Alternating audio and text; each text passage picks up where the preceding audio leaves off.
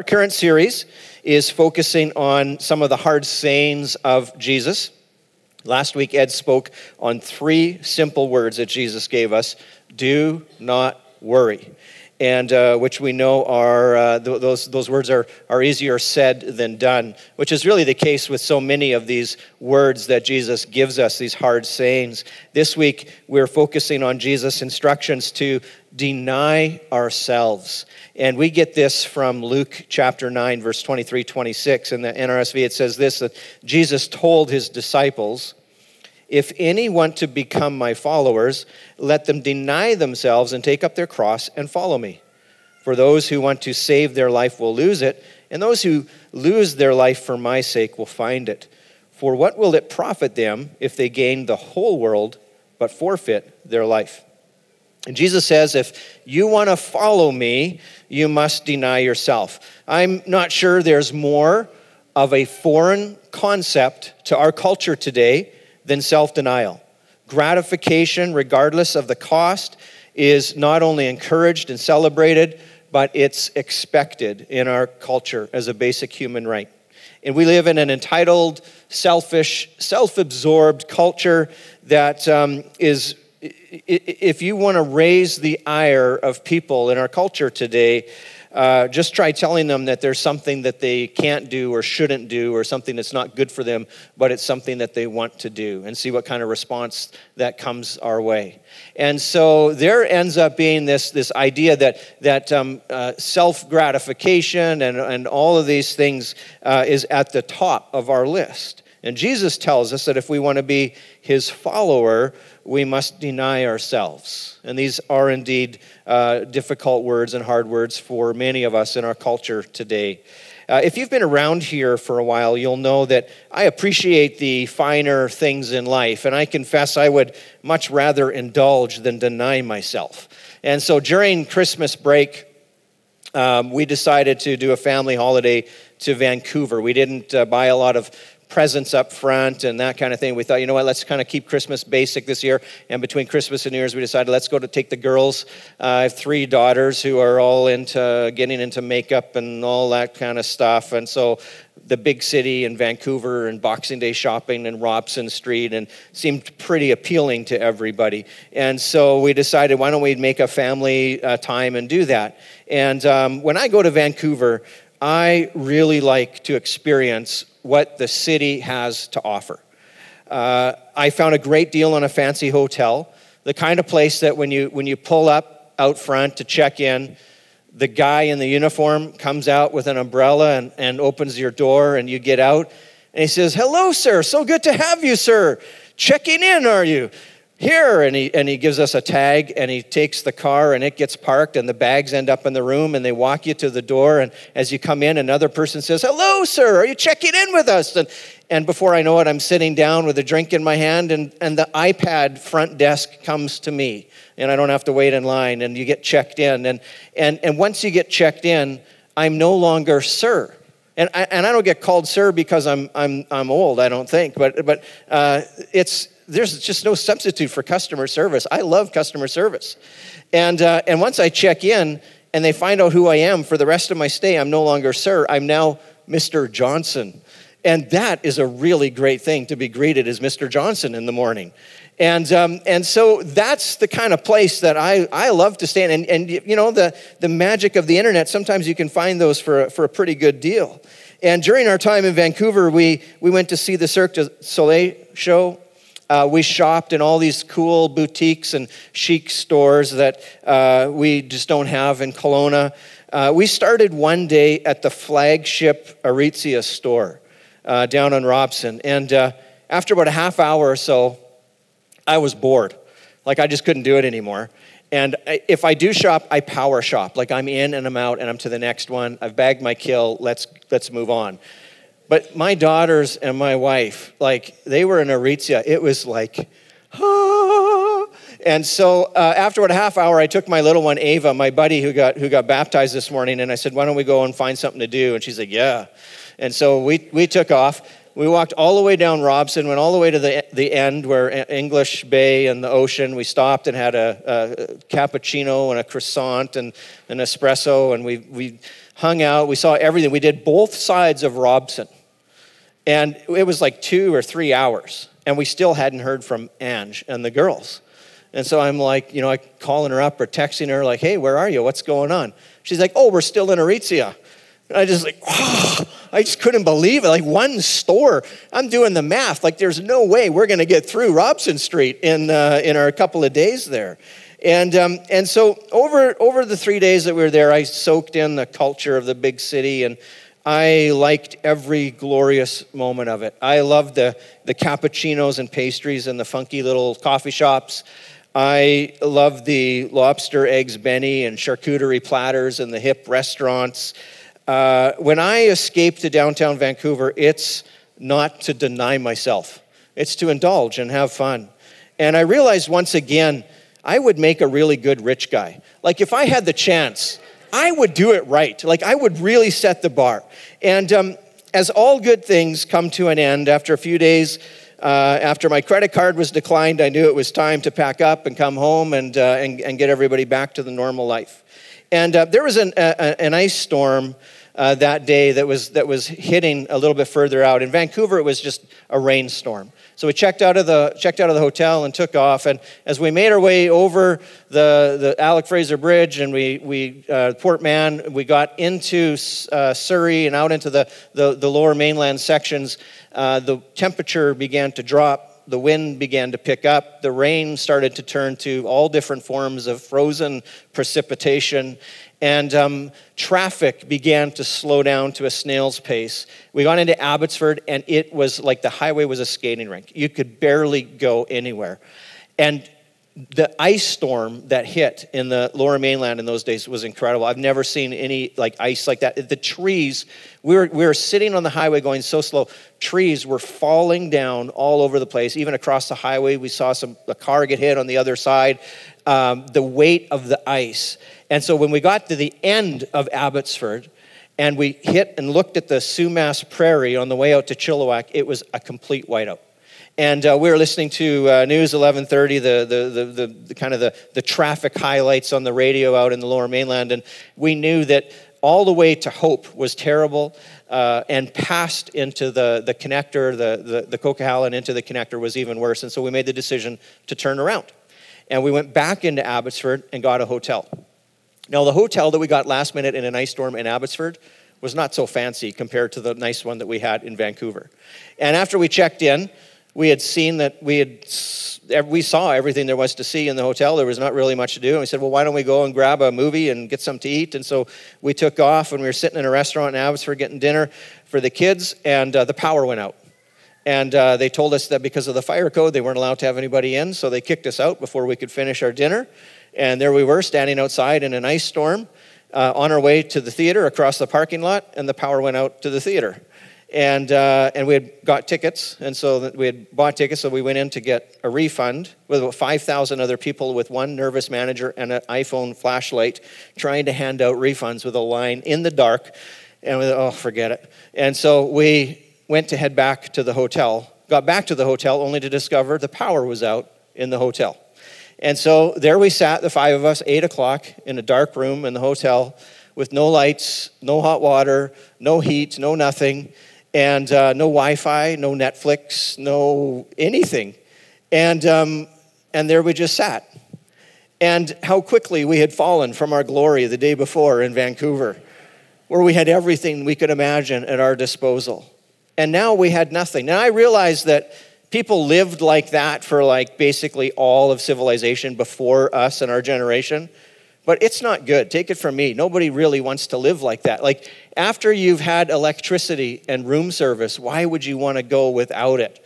And so we sat there with, uh, with nothing to do, and we realized that denial and self denial and going without and missing on things and the pleasures of life, uh, it's, it's not a lot of fun. And uh, going without stuff and denying ourselves and, and um, not getting what we want or think we deserve in the flesh is hard to do. Jesus says, if you want to follow me, you have to deny yourself. And so he gives this talk, Jesus gives this talk to a large crowd. The scripture says it numbered in the thousands. They'd follow Jesus into the countryside to hear him teach. And um, his disciples come up to him and say, Nightfall is almost here. And the people have no food and no place to, to, to sleep tonight. Why don't you tell them, why don't you dismiss and tell them to go to the surrounding villages and find some shelter for the night and to get something to eat? And when Jesus hears this, he says, Well, let's feed them. And so he has the, the miracle of the loaves and fishes, and, and, he, and he feeds this crowd of thousands of people miraculously. And as I was preparing for this talk, I discovered something that I hadn't really noticed before about this scripture that says, Deny yourself and pick up your cross and follow me. You see, when Jesus gives those words to the crowd, it's actually right after he just feeds them. You see, the people have been given a miracle. And um, it's right after they've eaten, when they've where they're satisfied, when they're content. It's when they're actually having the warm fuzzies for this guy named Jesus who just miraculously gave them this food. And, and Jesus looks at them in this moment when they're so content and so looked after, and Jesus is so miraculously provided for them. And, and Jesus looks at them, and it's in that moment that he says, If you want to follow me, you're actually going to have to deny yourself. It's like Jesus is saying to the crowd, Don't follow me because of the blessing I've given you. There's more to following me than getting stuff from me. And if you really want to follow me, if you really want to be my follower, you have to follow me into my death and resurrection and not just to my dinner table. Could it be that we're not that different than the people in the passage. We like to follow Jesus into the beautiful countryside. We like to sit down and have the picnic that Jesus gave us and listen to him teach. And we like to receive the miracles and know the Jesus that, that blesses us and is so amazing. And we like that. Could it be that following Jesus when receiving his miracles and blessings is a lot easier than following him in his death and his resurrection. Let me paraphrase verse 24 as I kind of read it in the, uh, the, the, the, the Johnson Amplified Version. It says, If any of you are really serious about following me, you should know it's not always going to be a free picnic in the park. The days are coming when I won't be so popular and they're going to kill me, and all who follow me will be hated. You will have to choose between holding on to your allegiance to me or bowing to the Roman world and the God of this world and the systems of this world. And if any of you want to become my followers, let them deny themselves and take up their cross and follow me. And so, what does Jesus mean when he says, take up your cross? Well, the Romans were masters at capital punishment by crucifixion. And historians tell us there were, uh, there were three primary ways that uh, uh, crosses and styles of crucifixion. One was in an X, and uh, another was a straight pole where the arms of the, the prisoner were stretched up over their, their head and hands put together that way. And the more familiar picture we have of crucifixion is in the form of a T cross which is the, the, what we believe in the Christian tradition was how Jesus was crucified. And uh, the T shaped cross was typically reserved for political enemies who refused to declare their allegiance uh, and submit to the Roman authorities. And in a show of power, the Romans would mock those who were being crucified by posting a sign over their head and saying that um, declaring that person's title and political allegiance and it was a way of mocking them to say this is what happens when you when you claim to belong to this or claim to follow this or be loyal to this you are going to get crucified. And it was a way to mock whatever institution or power or government or allegiance that person had. And we believe that jesus was on that, that type of cross because that's the only cross that could accommodate putting a sign overhead. It's also important because the T shaped cross was typically reserved for people who were political enemies of the Roman Empire. And so Jesus would have been classified into that area as being identified as King of the Jews. And this is partly why we believe that Jesus was on that type of cross. And another reason is that typically only those who were crucified on the T cross um, underwent the march of shame before the crucifixion. And we see that this is something that Jesus did. The crowds would, uh, would mock and ridicule the prisoner, and this is, this is what would happen. They would take the, historians believe it was actually the crossbeam. The, the whole cross would have been really, really large and over 300 pounds and would have been nearly impossible for a person to carry. And um, they believe that the cross, uh, the, the, the, pole would have likely been in the ground and been there and fashioned, uh, fashioned into the ground. But they would have taken this crossbeam, the centerpiece. This is the one we use typically for our Easter services. It wouldn't be to scale by any stretch, but they would take that, that center cross piece and they would put that on the prisoner's shoulders and strap his arms out over it.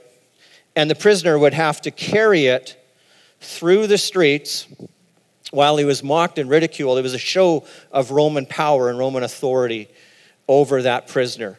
It was like kind of adding insult to injury. Was the final uh, way to, to mock and ridicule and punish the prisoner. And um, if the prisoner refused to carry the cross, they would be tortured in the scourge. And um, the prisoners were beat so bad in the scourge that they would, they would either die from the beating and not even go to the crucifixion, or they would eventually give in because they would be more willing to carry the cross to their own crucifixion to just get out of the beatings that they were undergoing. And so they would, they would choose to do that, and they would have that humiliation of carrying the very device to their own crucifixion, to their own death.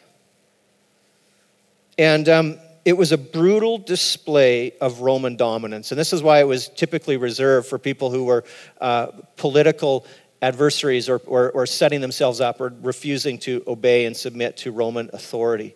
It was to make a spectacle out of them. And Jesus had to undergo this, this process. And you see, the people knew what crucifixion meant. They knew what carrying their cross meant. They'd seen it before. They knew the, the point of it all. And the point is that when Jesus says this, it's that the, the, the only ones who would willingly pick up the crossbeam and carry it were those who were making the statement that they refused to bow to the Roman control. Picking up your cross and carrying it to your crucifixion was the ultimate declaration that your heart belonged to someone or something else far greater than your own life. It was the final act of proclamation of your life was to pick up that cross and say, I believe in that thing I'm committed to. I believe in that thing I've pledged my allegiance to regardless of what comes my way, regardless of what the moments ahead bring me, I hold on to that. I've given my heart to that. And Jesus is saying that if you want to be my follower, it involves much more than the free lunch I've given you here. It's going to actually cost you something to hitch your wagon to mine, to have faith in me, to believe in me, to be my follower.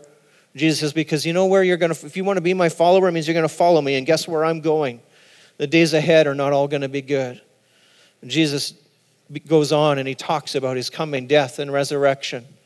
And he says, that's what you have to follow me in. And you need to be willing to hold on to that belief and hold on to that conviction and hold on to that declaration. You need to be willing to pick up your own cross and follow me into my death and resurrection. And if we're to be loyal, to Jesus. We must deny our sinful nature and deny the flesh and deny life on our terms, deny the things in this life and in this world that would seek to enslave us and control us and dictate the way life is to be to us. And we have to have a choice. Galatians says that we can crucify the flesh and live in Jesus. And so we don't have the Roman Empire coming down against us, at least not right now in our culture today. But we have the gods of this world, we have the sinful nature. we have life on our terms, life the way we want it, that is trying to set itself up against us, trying to lead us astray, trying to dictate life and enslave us. And we have the option to say, Jesus, I want to die to that. I'm willing to pick up my cross and die to that so I can live for you, so your life can live in me. Scripture says in verse 25, For those who want to save their life will lose it, but those who lose their life for my sake will find it.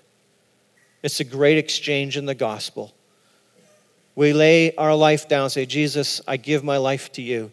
And he in turn grants us eternal life grants us abundant life, and provides for us. And so I'm going to call the band to come, and we're going to get ready to close this morning. And uh, they're going to they're just going to uh, play one. But um, as we dismiss this morning, we want to just pray for the baptism candidates. Wondering if those that got baptized this morning, uh, Olivia and Ava, if she's around, I know she was helping upstairs and kids, uh, if they can come. Is Olivia around and, and Ava? I think they're, uh, yeah, Olivia's here. I think Ava's, uh, she's on her way. She's coming? Okay. Uh, we're going to pray for, for them this morning. And um, the reason we, we, we, we tied this in with the idea of deny yourself, because it is the living embodiment. Baptism is the declaration of the, the, that, that we want to we wanna die to ourselves and live in Jesus. And so they've made that declaration today, and we celebrate with them in that. And so we're going to pray for them. So, what I'm going to do is, why don't you stand with us in this moment? And um, we're going to ask any friends, family, or anybody who would like to come and stand with our baptismal candidates. Ava, why don't you come on this side, honey? And um, to come and stand, I think all of my family is upstairs in kids' ministry. So if someone could come and pray with Ava, that would be amazing.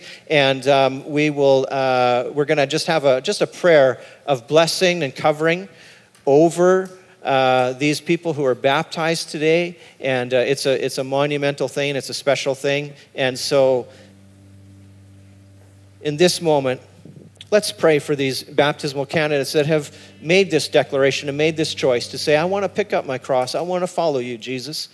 And so, Jesus, we commit Olivia and Ava to you this morning. We pray that, Lord, this would be a significant day. It would be a step in their life that they would look back and know that it's a line in the sand. It's, it's, a, it's a step, God, that they made towards you, a step of obedience and faith. And Jesus, we pray for your faithfulness to be ever present, for your very presence to be upon their lives, that they would walk closer to you, they would be near to you, you would draw them near to your presence. We pray, Lord, that as their future unfolds, that you would provide for them in every way that they need, and they would not look to the left or the right or the voices that would try to ensnare them and distract them, but they would fix their eyes on you and they would remember that Jesus, they believe in you not just because of all the amazing stuff, but they believe in you because of the hard stuff, because of the cross and the cost involved and the price involved. And so, Jesus, I pray that even this day, you would make real to them the commitment of their heart to you, to deny themselves, deny life on their own terms, and that they would live for you and the resurrection of life of Jesus would live in them. We ask for your presence to be upon their lives in a significant way. In Jesus' name, amen. Amen.